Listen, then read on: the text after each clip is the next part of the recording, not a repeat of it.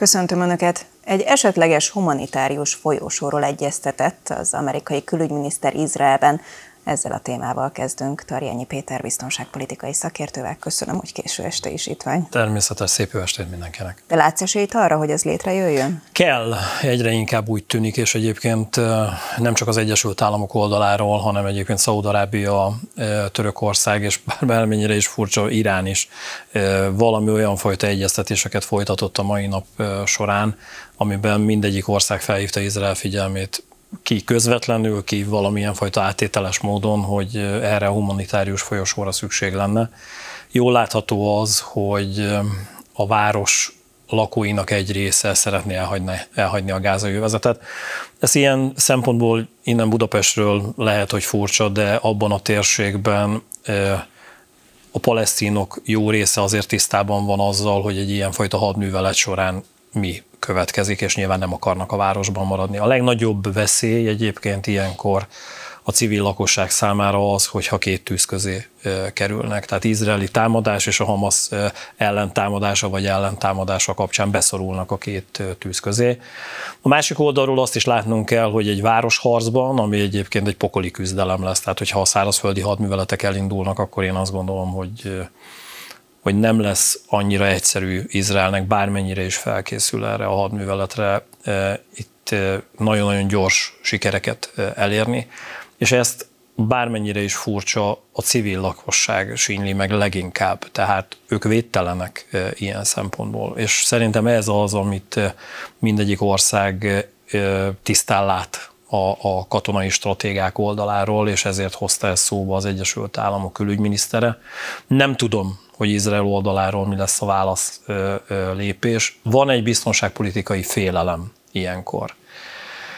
Mert hogy egyébként a menekültek közé rendszeresen a terroristák is elbújnak, elrejtőznek, és nyilvánvalóan azzal, hogy körbezárták a gázai övezetet, ebből a gyűrűből nem szeretné Izrael kiengedni azokat az embereket, akik adott esetben ezért a támadássorozat, teljes támadássorozatért felelősök. Mert ha ez megtörténik, akkor nyilvánvalóan ez felhívás egy keringőre, és nyilván ezek az emberek, ha visszatérnek, akkor újból tudnak ilyen támadásokat szervezni és végrehajtani. Úgyhogy igazán ez a két akarat feszül egymásnak. Én azt hiszem, hogy az elkövetkező egy napban ki fog derülni, hogy mi történik, illetve ma éjszaka is látni lehet majd, hogy ha ugyanúgy folynak egyébként a támadások az izraeli légierő részéről, tehát ugyanolyan mennyiségű támadást fogunk látni, abban az esetben én azt gondolom, hogy még inkább igénye lesz a palesztin civil lakosságnak, hogy elhagyhassa a térséget. Ilyen szempontból nagy nyomás alá kerül Izrael, és amiről beszélgettünk így kora este, ez a kommunikációs háborús rész, amiben azokkal a képsorokkal, ahol adott esetben egy menekülő tömeg nem tud kijutni egy háborús övezetből, azzal egyébként nagyon komoly kommunikációs nyomás alá lehet helyezni Izraelt, hogy, hogy igenis valamit rugalmasabban kezeljen. Ezt látjuk most. Emlékszünk még szerintem mindannyian az orosz-ukrán háború kitörése kapcsán, amikor Kiev ostroma volt, ott is szó volt ilyen humanitárius folyosóról, ami hol volt, hol nem volt, aztán mégiscsak mennyiben más a helyzet, tudnád ezt érzékeltetni? Igazán nem csak Kiev kapcsán, tehát Mariupol kapcsán is beszélgettünk annak idején, jól emlékszel erre. Van egy olyan fázis a katonai hadműveleteknek, több fázis van. Az első fázis az tulajdonképpen a csapásmérés és a csapás előkészítési fázis, ezt látjuk most ugye az előkészítési oldalról. Már ilyen szempontból egyébként a civil lakosság érzékeli azt, hogy itt ami jönni fog, azt, azt, azt valahogy el kéne kerülni. A kezdeti csapásoknál abszolút az látható, hogy van a támadó erők oldaláról egy elképzelés, amit úgy vizionálnak a tervek alapján, hogy ott mi fog történni. Nyilván ez az a terv, ami az első pillanatok alatt megsemmisül, hiszen a, az ellenfél, a védekező fél is a saját tervei szerint eh, jár el. És itt történik egy olyan összecsapás sorozat, amit az ég egyat a világon senki nem tud megmondani, hogy, hogy hova fajul el. Ezt láthatjuk egyébként, tehát a városharcoknak ez a jellegzetessége. Pillanatok alatt tud változás lenni egy kerületben, de elképzelhető, hogy hetekig, hónapokig zajlik néhány tíz vagy néhány száz méteres távolságon belül a, a, a küzdelem. És ilyen szempontból volt például leginkább Mariupol kapcsán ez érdekes az orosz-ukrán háborúban, hogy egyszerűen azt érezték a segélyszervezetek, meg hát nem csak érezték, látták is a rengeteg halottat, sebesültet, hogy, hogy ebben a fázisban valahogyan őket ki kéne menteni.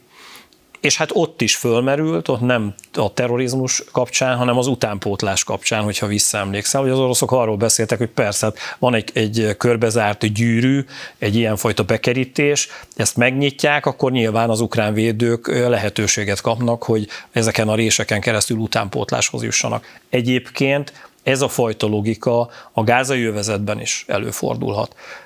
És ha ránézünk egyébként, nem nagyon működtek ezek a humanitárius folyosók az orosz-ukrán háborúban. Néhányat megnyitottak, és leginkább az volt a, a, a megszokott eljárás az oroszok részéről, hogy mondtak mondjuk 12 órát, és nyitva volt mondjuk másfél órára. Ez is elképzelhető itt. A másik fontos mondása az amerikai külügyminiszternek az az volt, hogy a Fehérház nem tervez amerikai csapatokat vezényelni Izraelbe. Ez már egyfajta ilyen előüzenet Izraelnek, hogy most lehet, hogy egy kicsit túldimenzionálom. Én próbálok egy picit optimistább is lenni ebben a helyzetben, bármennyire is furcsa. Az elmúlt két nap komoly feszültsége volt, és én magam is ö, rengeteg hírt olvastam itthon, illetve külföldi hírportálokon, és jól látható volt az eszkaláció kapcsán az a fajta fenyegetés, amiről mi is beszéltünk, Izrael oldaláról, Szíria irányába, az Egyesült Államok oldaláról, Szíria és a Hezbollah irányába, hogy ne kapcsolódjatok be ebbe a küzdelembe, mert ilyen szempontból szárazföldi vagy légi hadműveleteket is végrehajtunk, és adott esetben az is elképzelhető, hogy az Egyesült Államok támogatja Izraelt. Én annak tudom be ezt a hírt, hogy hogy ezek a tárgyalások és ezek az üzenetek valamennyire sikerre vezettek, ha nem is a Hezbollah irányába, hanem a szír kormányzat irányában. És ilyen szempontból, hogyha ezek a diplomáciai lépések, vagy ezek a erővel megtámogatott jelzések eljutottak a megfelelő fülekbe, akkor egyszerűen az Egyesült Államok kijelentheti azt, hogy a térségben egyébként Izrael a hírszerzési támogatására számíthat, a logisztikai támogatására számíthat. Ezt azért sorolom így föl, mert ezek nem kicsi támogatások, de arra, hogy nyílt fegyveres erővel megjelenjen az Egyesült Államok, erre nem. Tehát ez, ez megint egy ilyen peremvonal, amit meghúztak a mai nap folyamán. Közben az Egyesült Királyság is bejelentkezett, hogyha fogalmazhatok így, hajókat telepítenek a földközi tengerre Izrael támogatására. Itt szó van arról, hogy járőr és megfigyelő repülőgépeket és plusz királyi haditengerészetnek a két hajóját küldik oda. Ez ugyanaz a típusú támogatás, amit egyébként az USA ad? Igen, tehát ezt kevesen tudják, hogy egyébként Izrael hírszerzési, mondom a támadás után, de ennek ellenére ez továbbra is igaz, hogy hírszerzési szempontból a közel-keleten az egyik legerősebb állam, légierő, szárazföldi haderők és tüzérség oldaláról, tehát ami a szárazföldön bevethető tüzérség oldaláról, légvédelmi rendszerek oldaláról hihetetlenül erős. A haditengerészet szempontjából az, hogy az izraeli partokat teljes egészében védeni lehessen, hermetikusan lezárni, ehhez ilyenfajta feszültséggel teli helyzetben, amit egyébként megélt Izrael az elmúlt 70 évben többször, hogy pillanatok alatt egy egyszerűbb támadás átcsapott egy nagyobb háborúba, és mondjuk országok, tehát Egyiptom annak idején, vagy Szíria, vagy Jordánia hajtott végre támadásokat. Egyiptom kapcsán egyébként voltak tengeri hadműveletek is. És ebben olyan felszíni erővel, olyan csapásmérő erővel egyébként Izrael nem rendelkezik. A védelmi erő és a támadó erő, tehát csapáserő, az két külön kategória. És az, hogy védelmi szempontból közvetlenül a partokat képes ellenőrizni. Volt is ilyen egyébként a tegnapi nap folyamán, hogy a Hamasnak volt tengeri részlege, amelyik támadást indított volna Izrael ellen, és, és lefülelték őket, és az egyik támadót meg is ölték egy búvárt. Ilyen szempontból ez a reagálási, a követési, védelmi lépésekre elegendő, de itt jóval-jóval több erőre kell támaszkodni, és ezért jelennek meg így külföldi hadihajók. És azért azt ne felejtsük el, hogy az Egyesült Államok flottájának jelenléte nagyon sok pénzbe kerül. Tehát ilyenkor ezért is támaszkodik az Egyesült Államok más NATO országok tengerészeti haderejére, például most ugye az Egyesült Királyság haditengerészetére, akikkel egyébként együttműködve ebben is van rotáció, hogy váltják egymást egyébként a hajók bizonyos körzetekben, és bizonyos térségekből vissza lehet vonni hadihajókat, akár azért, hogy elmenjenek egy NATO ország kikötőjébe, vagy egyszerűen a tengeren kapnak utánpótlást, és így tudnak valamennyire a folyamatos monitoring, járőröző, felderítő tevékenységből egy picit ilyen pihenő időszakba átváltani. Friss hír, este történt lövöldözés volt Jeruzsálem óvárosában. Állítólagos terrorista egy rendőrös közelében lövöldözött, megsérültek rendőrök, aztán elkapták egyébként az elkövetőt. Te elképzelhetőnek tartod, hogy felfelvillanak még terroristák, akár egy óvárosi részen? Úgy gondolom, hogy ez az elkövetkező másfél-két hétre még, még abszolút mindegyik nap elképzelhető. Ebben is van egyfajta zavar itthon, tehát hírportálokon olvasni lehetett különböző adatokat. Van olyan hírportál, ahol néhány tucat fegyveresről beszélnek a Hamas kapcsán. Ezt helyre kell tennünk, tehát itt nem néhány tucat fegyveres jutott át a gázai övezetből Izraelbe, Dél-Izraelbe, illetve Közép-Izraelbe, hanem több száz fegyveres, és a több száz fegyveres közül több hullámban települtek, és több hullámban történt támadás, és ilyenkor ez egy másik terület, és erről már beszélgettünk, hogy vannak olyan alvósejtek, amelyek egyébként nem ebben a támadásban lettek Izraelbe telepítve, és ezek az alvósejtek tudnak ilyenkor csapásokat mérni, és ezzel van az, amit egyébként az izraeli társadalom is feltesz kérdésként. Most gondold el, amikor eltelik egy hét, és bejelenti az izraeli kormányzat és az izraeli hadsereg, és mondjuk zajlanak a szárazföldi hadműveletek, hogy egyébként Izrael teljes egészében megtisztítottuk ezektől a terrorista sejtektől, és hopp, történik egy támadás. Innentől kezdve egy ilyenfajta krízis, egy ilyenfajta sok után az izraeli társadalom még érzékenyebben reagál, hogy akkor ilyen szempontból ismételten nem tette a dolgát a hírszerzés, illetve a hadsereg. Tehát, hogy ezeknek a sejteknek és az ilyenfajta csúsztatott csapásnak van értelme, és egyébként a terrorista stratégák alkalmaznak ilyet. Mondok egy teljesen más példát. Írország oldaláról, vagy pontosabban az ír köztársaság, nem Írország, bocsánat, tehát az ír terrorizmus oldaláról volt olyan támadás, ahol volt egy elsődleges robbantás, kivonult a brit rendőrség, a különleges erők tűzszerészek, és valójában az igazán nagy robbanás azután következett, miután mindenki ott volt a helyszínen. Tehát a terrorizmusban és a terroristák oldaláról ilyenfajta csúsztatott lépések abszolút benne vannak, úgymond a repertoárban.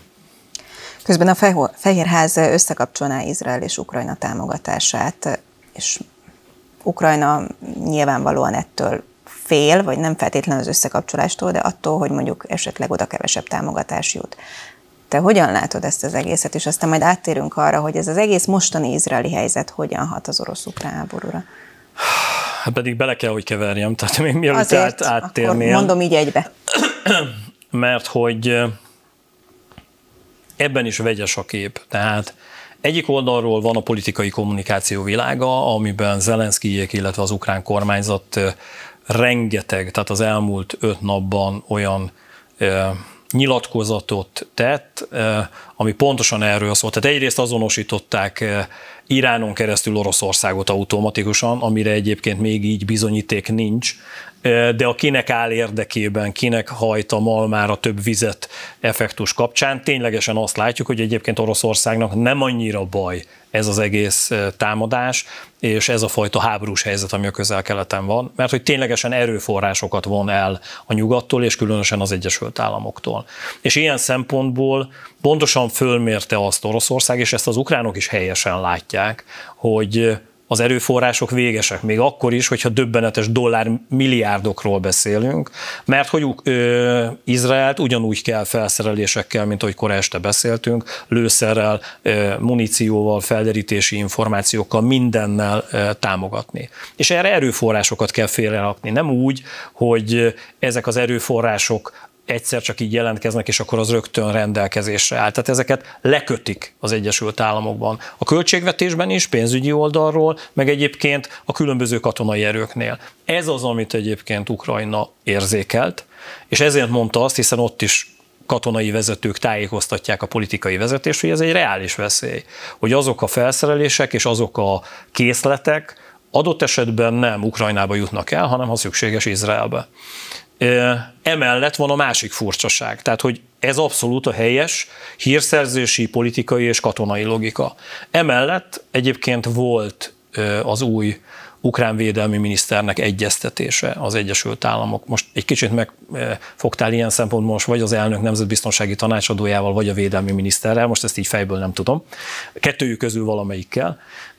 Ahol viszont támogatásáról biztosította az idei évre, amiből van még három hónap, illetve a jövő évre. A jövő év azért olyan szempontból érdekes, hogy elnök választás lesz, de ennek ellenére a, a, a büdzsében úgy terveznek, hogy ez kihúzza az egész évet, hiszen hiába nyer valaki olyan ősszel, aki egyébként nem folytatná ezt a háborút, valójában az új elnöki adminisztráció az a következő év telén, tehát január-február környékén áll föl. Tehát Ilyen szempontból azt mondták el az ukránoknak, ha most ezt összeadjuk, mondjuk 15 hónapnyi erőforrás rendelkezésre áll. És itt van valahol a kettő között az igazság, mert hogy Szerintem abban is van igazság, hogy az erőforrások oldaláról van félelem, mert hogy kevesebb erőforrás áll rendelkezésre. A másik oldalról pedig, amit nem először mondok így az orosz-ukrán háború kapcsán, a nyugat oldaláról, a nyugati stratégák, és elsősorban az Egyesült Államok oldaláról, ez a szükséges és elégséges elv jelenik meg. Magyarán arról van szó, hogy az Egyesült Államok tudja úgy csökkenteni az erőforrásokat, hogy Ukrajna még képes harcolni, de elsősorban mondjuk védekező manőverekre képes, és ténylegesen leköti az orosz haderőt, pusztítja az orosz haderőt, de olyan fajta áttörésre, olyan fajta stratégiai helyzetváltoztatásra, amin keresztül ugye Zelenszkijék zászlóra tűzték, hogy visszaszerzik a teljes ukrán országot és a megszállt övezeteket is, erre adott esetben nem biztos, hogy lesz erre Ukrajnának, de kívülről te kommunikációs szempontból azt fogod látni, hogy a támogatás megy. Tehát ezért nem mindegy, és ez az, amitől Zelenszkijék valójában félnek, hogy miközben egy igent kaptak, az az igen, az lehet, hogy inkább csak egy talán. Te hogyan látod egyébként, mert nyilván nem hírszempontból, mert hírszempontból kvázi valóban mellőzve van mindenhol egyelőre az orosz-ukrán háború. Mi majd elemezni fogjuk nem sokára. Tehát nem hír szempontból, hanem egyébként mondjuk politikai szempontból mennyire írta felül ez az izraeli háború azt, ami a szomszédunkban történik. És mondok mondjuk egy példát, mm. olvastam cikkben, hogy Amerikában például, akik szolidarítottak, ki volt téve az ukrán zászló épületekre, és ezt most lecserélték az izraeli zászlóra az emberek gyorsan felejtenek, tehát hogy ez a, a társadalmi reagálás, és szerintem ebbe az egy mondatban mindent bele is rakszom, tehát hogy itt ezt nem, nem lezárni akarom, hanem, hanem mivel ilyen a társadalmi szokásrendszer a nyugaton, és ezt leginkább a politika közvéleménykutatásokon keresztül és a médián keresztül folyamatosan követi, ilyen szempontból ez egy reális félelem pontosan emiatt. De itt két utat látunk. Ténylegesen megvalósulhat egyébként egy olyan fajta helyzet, amiről előbb is beszéltünk, hogy szépen lassan át csoportosítódnak erőforrások, különösen akkor, hogyha elhúzódik a Hamas és Izrael háborúja, vagy kiszélesedik a közel-keleti válság.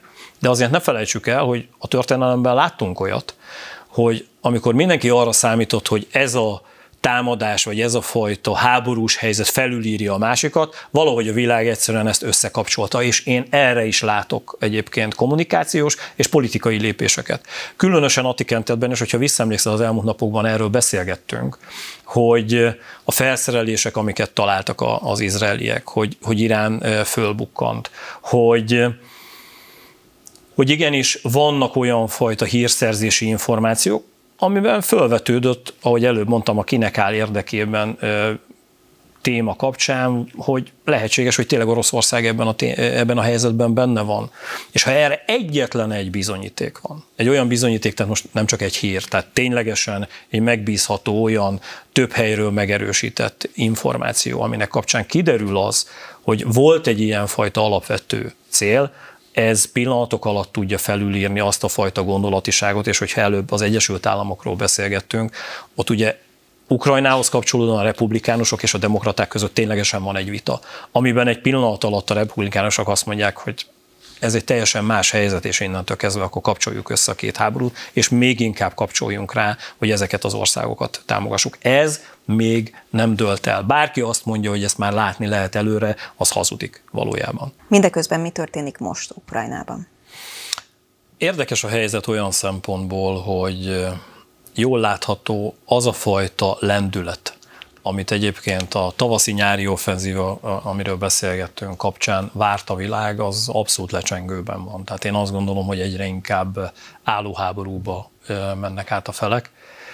És az magáért beszél, hogy ha magasabbról kezdhetünk, tehát a Krem, illetve Kiev kommunikációjában, a Krem kommunikációjában egyre többször röppen föl az a fajta gondolatiság, hogy fel kell készülnie ismételten Ukrajnának arra, hogy a téli hadviseléshez kapcsolódóan visszanyúlnak a tavalyi év megoldásaihoz. Ugye ez azért érdekes, mert akkor Szurovikin tábornok volt még az orosz haderő vezetője, Armageddon tábornok, aki azt terjesztette akkor Putyin elnök elé tervezetként, hogy azt a fajta kritikus infrastruktúrát fogják télen megsemmisíteni Ukrajnában, amin keresztül az ország működése valójában összeomlik egyik pillanatról a másikra, és Medvegyev, Putyin erőszakosabb hangja pedig azt írta többször, hogy Európával azért nem kell foglalkozni, mert majd Európa rájön, ahogyan megfagy télen, hogy egyébként együtt kéne működni Oroszországgal. Az látható a Krem kommunikációjában, hogy ehhez térnek vissza. De ahogy kérdezted, és minden mindennel összefügg a biztonságpolitikában, a Hamas és az Izrael összecsapásához kapcsolódóan jól látható a frontvonalak egyes részein, a térségben, például Luhansk egyes térségeiben, hogy Oroszország megpróbálta kihasználni támadásra egyébként az elmúlt néhány napot, és olyan területeket, és olyan területeken hajtott végre támadásokat, amely területeken az elmúlt egy-másfél évben olyan harci érintkezés, ami áttörésre, tehát a védelmi áttörésre irányult volna, nem tettek. Itt beleütköztek hasonlóképpen, mint ahogy a nyári első időszakban a támadásoknál az ukránok a mélységi orosz védelembe, itt most az oroszok a mélységi ukrán védelembe ütköztek, és valójában nem tudtak áttöréseket végrehajtani. Beszédes tény egyébként az, hogy ha Ukrajna oldaláról és Oroszország oldaláról is nézel egyébként videókat, eh, vagy olyan szakértői véleményvezér eh, összefoglalókat, az olyan nagyméretű összecsapásokról, amiket például nyáron eh, láttunk, valójában sok felvétel nincs. Vannak olyan fajta híradások, amiben például ukrán oldalon arról beszélnek, hogy 90-100 harcjárművet megsemmisítettek Oroszország oldaláról, de senki nem volt képes megerősíteni. És viszont is egyébként Oroszország oldaláról is napvilágot látnak olyan videók és híradások, amiben azt mondják, hogy tulajdonképpen áttörték nagyon sok területen az ukrán védelmet. Valójában néhány száz méteres mozgások történnek, ami a hadviselés történetében abszolút fő jellemzője az állóháborúknak, ahol egyébként a harci aktivitás megvan, tehát dörögnek a fegyverek, és halnak, sérülnek a, a, a katonák mindkét oldalon, de valójában nagy áttörés nincs. Ez azért is érdekes, és akkor térjünk át Kiev oldalára, mert most már én azt gondolom kijelenthető, hogy az a fajta stratégiai elképzelés, amit hol tavasszal, hol nyáron folyamatosan egyébként a nyugat is várt, és a nyugat is megfogalmazott, hogy Ukrajna képes lesz majd áttörni ezeket a vonalakat, és a Krím félszigeten lévő orosz erőket elválasztja a Donetsk és Luhansk térségében, tehát hogy ott történik egy áttörés, és az ukrán haderő eljut az Azovi tenger partjára. Ezt az idei évben kizárt, tehát ezt nem lesz képes végrehajtani Ukrajna. Ukrajna oldaláról pedig Pontosan azért, mert tisztában vannak, hiszen megélték a tavalyi évben ezt a fajta Surovikin féle stratégiát, ezt a szétlövünk mindent, a kritikus infrastruktúrák az energetikai hálózat oldaláról, orosz oldalon, és megfagytok, tehát meg, meg nem tud működni az országotok.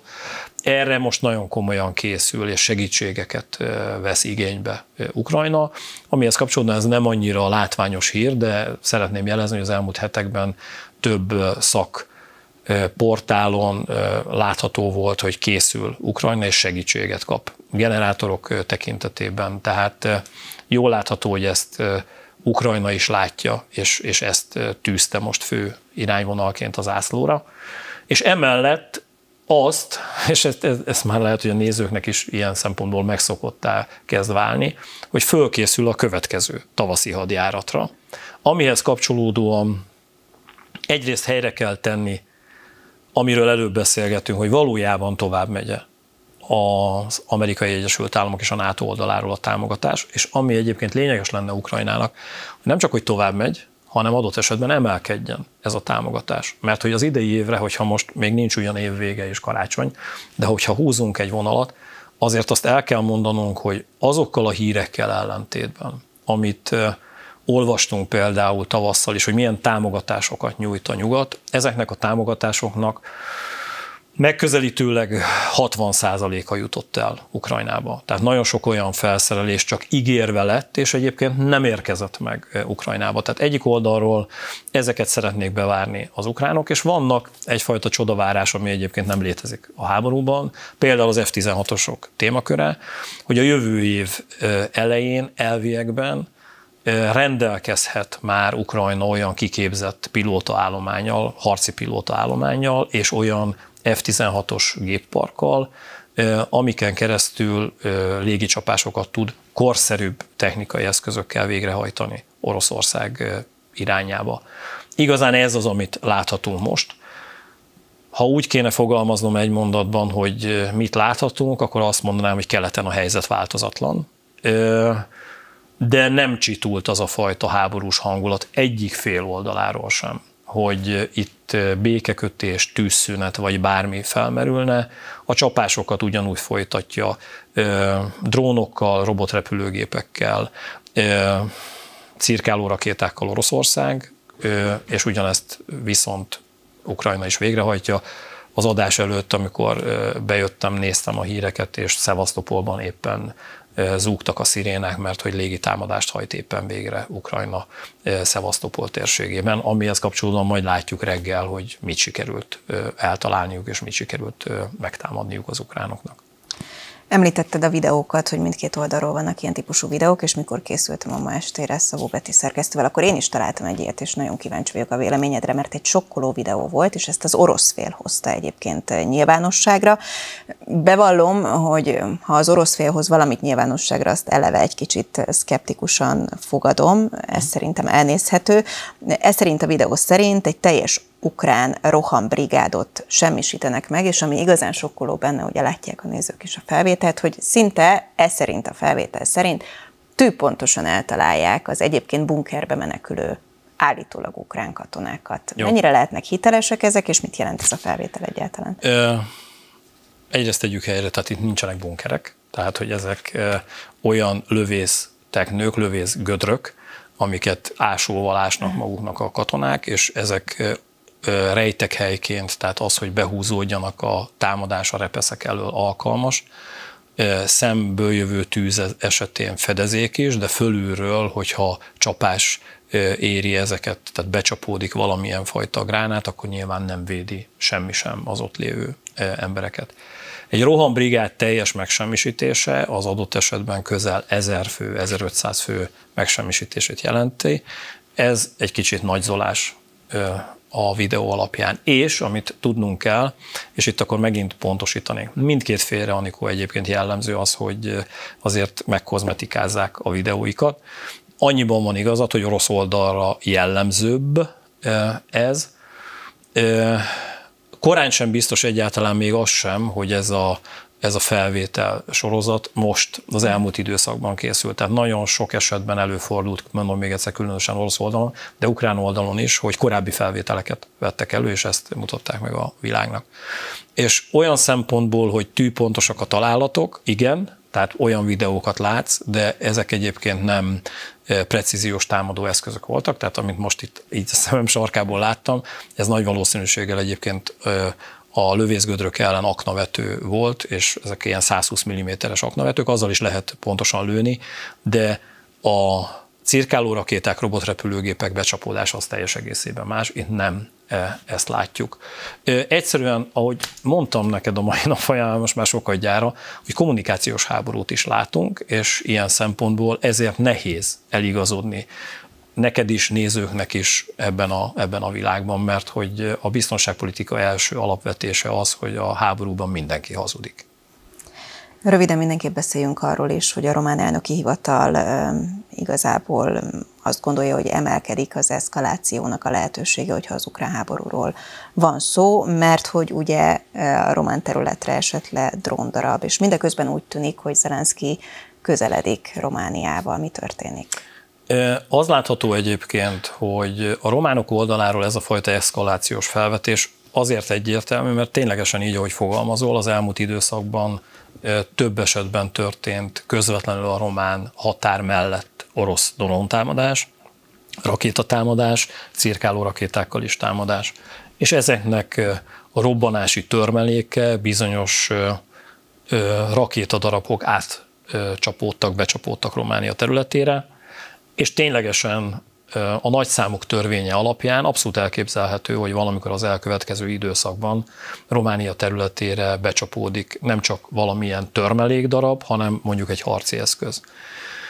És ez nyilvánvalóan egy NATO ország kapcsán azért egyáltalán nem vicces, vagy nem lehet félváról venni. Azt mindenképpen látni kell még, és ez is, ami zavarja egyébként Romániát, hogy valójában, mikor jelzéseket ad Románia, hogy ezt nem kéne, mármint hogy Oroszországnak az ilyenfajta támadásokat, mintha senki nem lenne a vonal másik végén, tehát a fülükbotját nem mozdítják az oroszok ezzel kapcsolatban, és az utóbbi időszakban nem, hogy csökkent volna egyébként az ilyenfajta támadások száma, hanem pontosan azért, mert hogy a szárazföldi hadműveletek állnak, ezek a légi támadások egyre nagyobb számban következnek be, és egyre nagyobb számban következnek be a román határ mellett. Ez az, amit egyébként a kijevi kormányzat, Zelenszky elnök és a tanácsadói észrevettek, hogy van egy olyan NATO partner ország, akit így, vagy ha egyszerűbben akarok fogalmazni, egy olyan térség is, tehát ez Moldáviára is igaz, amit meglegyintett a háború szele. Emellett Törökország, Bulgária és Románia az elmúlt időszakban közösen olyan akcióba kezdett, amin keresztül próbálják megtisztítani a Fekete-tenger térségét, mert rettenetesen sok akna úszik a Fekete-tenger vizein, és az aknákkal az a probléma, hogy nem egyes térségeket zárnak le, és csak Ukrajna oldalán, hanem elszabadulva ezek az aknák bolgár, román vagy, vagy török tengerpart közelében is megjelennek. Tehát ilyen szempontból volt fontos Zelenszkijéknek, hogy ez a fajta egyeztetés megtörténjen, és itt ténylegesen közeledés, tehát ez, ezt jól látod, történt. Abban van megint csak egy fontos lépés kényszerben egyébként a NATO, hogy egy NATO tagország esetünkben, Románia kapcsán mennyire adjon szabad kezet a román kormányzatnak egy-egy katonai egyezmény összehozásában. Azt látni lehet már, hogy Románia egyébként komoly fegyverrendszereket adott át az elmúlt időszakban Ukrajnának, és ami furcsa, hogy ez nem annyira látványosan történt, mint például az Egyesült Államok oldaláról, vagy Németország, vagy Nagy-Britannia oldaláról. Tehát Románia rejtetten hajtja végre ezt a fajta támogatást, és én azt gondolom, hogy ez az eszkalációs félelem még inkább azt hozza, hogy Románia fegyverrendszerekkel fogja egyre nagyobb számban támogatni Kijevet. Nagyon szalad az időnk, és jó pár jó. témát gyűjtöttünk neked egyébként még össze, amiben, amiben, amiben kíváncsiak vagyunk a véleményedre, úgyhogy szeretném, hogyha egy picit, igen, kevesebbet szánnánk egy-egy fejezetre, mert mindegyik fontos. Okay. Például a balti-tengeri gázvezeték, ahol ugye először szivárgást észleltek, aztán most úgy tűnik, hogy támadás történt. Mi lehet ott? Észtország és Finnország között van egy gázvezeték, és ezzel a gázvezetékkel volt valamilyen probléma, esett a gáznyomás, ami előfordulhat akkor, hogyha valamilyen fajta üzemzavar lép fel a gázvezetéknél.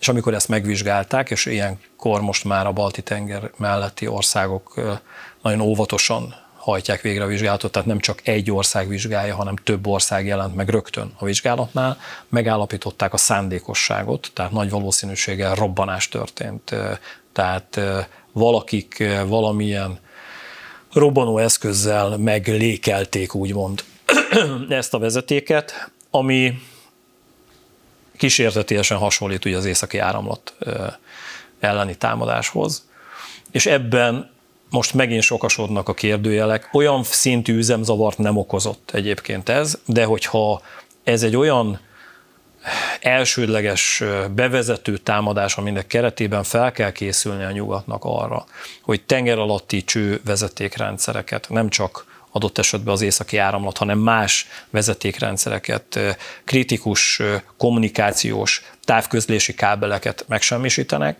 akkor onnantól kezdve ez nagyon-nagyon súlyos problémákat tud biztonságpolitikai szempontból Európában okozni, és a nagy kérdés az az, hogy ki tette ezt. Ez az, amit még nem tudunk. Szerintem ezt próbálják most nagyon-nagyon gyorsan tisztázni. Álláspontom szerint Ukrajna nem merne még egy ilyen fajta akcióba belemenni, mint amit az északi áramlat kapcsán gyanít a világ hozzájuk kapcsolódóan. Tehát itt a nagy kérdés az, hogy ez ténylegesen Oroszország, vagy nehogy Isten valaki más próbálkozott. Hír volt az is, ami szintén izgalmas, hogy műholdak szerint, vagy műholdképek szerint felgyorsult az aktivitás, meg sűrűsödött a vasúti közlekedési aktivitás Észak-Korea és Oroszország között, és egyesek már azt vélik, hogy akkor fegyverszállítmányokról van szó. Te mit gondolsz? Nagy valószínűséggel fegyverszállítmányokat látunk. Egyszerűen a katonák és a katonai szakértők elvégezték a munkájukat, összekészítettek egy olyan fajta listát, és ezek a listák átváltottak konkrét raktári készletekké. Megtörtént a két vezető találkozás az észak-koreai elnök, illetve az orosz elnök között. Tulajdonképpen kezet fogtak erre az üzletre, tehát ilyen szempontból az észak-koreai fegyverek, illetve a muníciós készletek hamarosan ott lesznek, véleményem szerint Oroszország oldalán. Hír volt az is, hogy megszületett a döntés, és Magyarország is beszáll másik kilenc ország mellett. A világ legmodernebb rakétarendszerei védhetik majd Európát. És nem is egy rakétarendszer.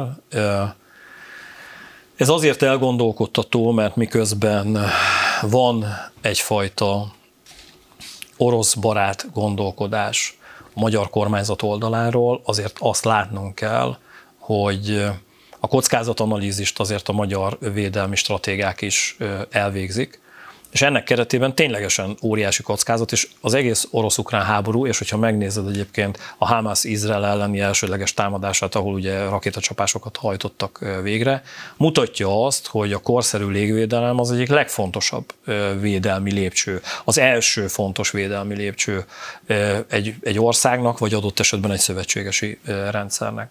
Itt az a probléma, és ezt már hallhattad tőlem, hogy a védelemhez kapcsolódóan mindig különböző rétegeket kell fölépíteni. Ami azt jelenti, hogy rendelkezni kell, és ezért mondtam azt, hogy többfajta légvédelmi rendszert épít ki és fejlesztenek ezek az országok, mert szükség van nagy hatótávolságú légvédelmi rendszerekre, amelyeknek nem csak a csapásmérési, hanem az érzékelési része is fontos, ami azt jelenti, hogy adott esetben 4-600 kilométeres távolságból már be tudnak azonosítani támadó eszközöket, és ezeket elfogni és elpusztítani is képesek, de ahogy közeledik az ellenséges technológia, a csapásmérő eszköz, nyilvánvalóan nem lehet csak nagy hatótávolságú fegyverrendszerekkel rendelkezni, kell közepes hatótávolságú, ami adott esetben 80-100 kilométeres, és rendelkezni kell 20-40 kilométeres, és egy 5 kilométeres hatótávolságú légvédelmi rendszerek, és így épül fel tulajdonképpen héj eh, rendszerben ez a, ez a légvédelmi kupol. Hagyma. Hagyma, így van. És emellett döntöttek az európai országok, hogy ezt közösen végrehajtják. És itt, ami nagyon lényeges, nem csak az, hogy ez a fajta védelmi rétegződés jön létre, hanem az, hogy ezeknek a fegyverrendszereknek érzékelő és védelmi rendszer szempontjából is fedniük kell egymást. Tehát egy óriási területet kell biztosítaniuk, nem lehet egy rés ezen a rendszeren, mert hogyha a rést találnak ezek a támadó eszközök, akkor nyilvánvalóan ott fogják ezeket bevetni. És ilyen szempontból ez egy fontos hír, hogy Magyarország is úgy gondolja, hogy az elkövetkező években, az elkövetkező 8-10 év, tehát itt erről beszélünk, szintjén ilyen méretű fejlesztésre van szükség, és hogy össze kell fognunk a többi tagországgal, és hogy Magyarország is úgy gondolja, hogy ennek reális veszélye van, hiszen ilyenfajta védelmi rendszerrel nekünk is rendelkeznünk kell. Minden esetre szerintem civilként megnyugtató, hogyha részt veszünk egy ilyen összefogásban. Hír volt az is, hogy saját hadseregében sem bízik a kínai elnök. Ott mi történik? Hát ez most egy hosszú téma, tényleg elszaladt az idő. E, hát ezt most hogy foglaljam össze? e, komoly problémák vannak e, Kínában. Egyrészt gazdasági szempontból is, másrészt jól látható, hogy a kínai elnök, aki egyébként megbízható emberekkel vette magát körbe, a megbízható emberek közül mind külügyi, mind katonai fejlesztési és katonai végrehajtási oldalról is azokat az embereket, akiket hoz, hozott magával, egy részüket elkezdte leváltani. És amire fölkapta tulajdonképpen a nyugat és a nyugati titkosszolgálatok a fejüket, az az, hogy Kínában ez olyan speciális módon történik. Tehát ugyanúgy, ahogy milliárdosoknál egyszer csak azt vettük észre, például az Alibaba a megalkotója, kitalálója kapcsán, hogy egyik nap előadásokat tart, majd ilyen 40-50 napra eltűnt. Itt is azt lehetett látni, hogy egyébként a katonai vezetők egyik nap még utasításokat adnak, majd másnap eltűnnek, és 30-40 napokra valahol tartózkodnak. Ez egyfajta üzenet, tehát ez egy ilyen speciális vezetési elv Kínában, ahogyan meg tudja mutatni a pártvezetés azt, hogy még mindig ők az urak ebben a történetben.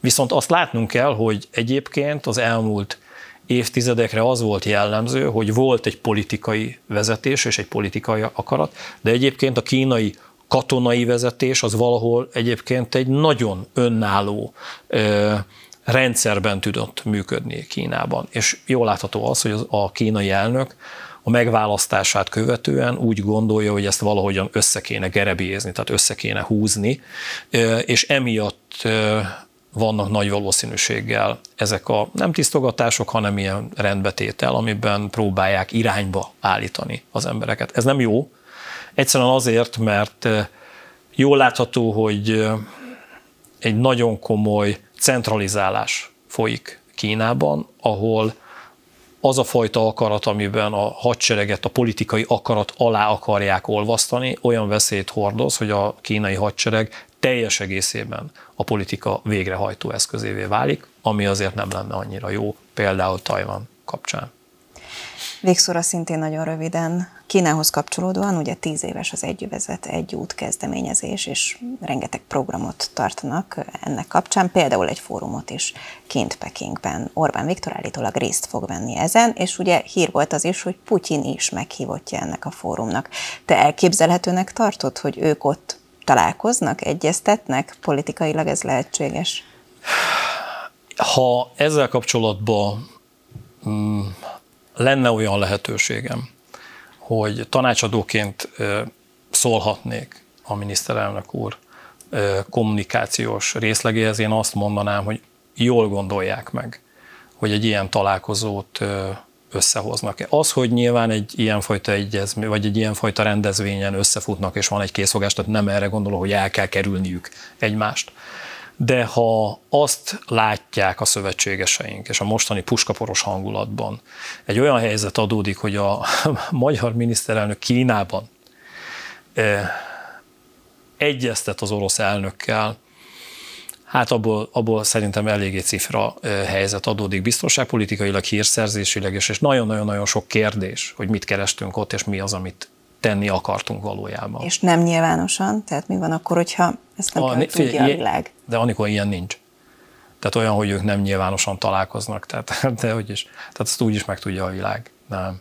Tehát nem, nem, nem tudnak úgy, úgy találkozni, hogy, hogy arról ne tudjanak az amerikaiak, vagy bárki, britek. Tehát akkor ez kiderül.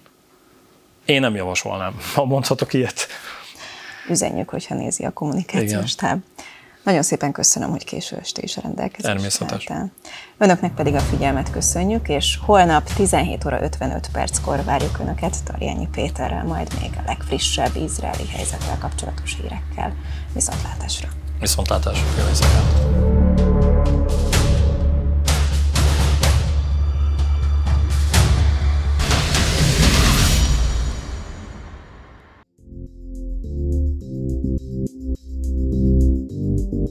you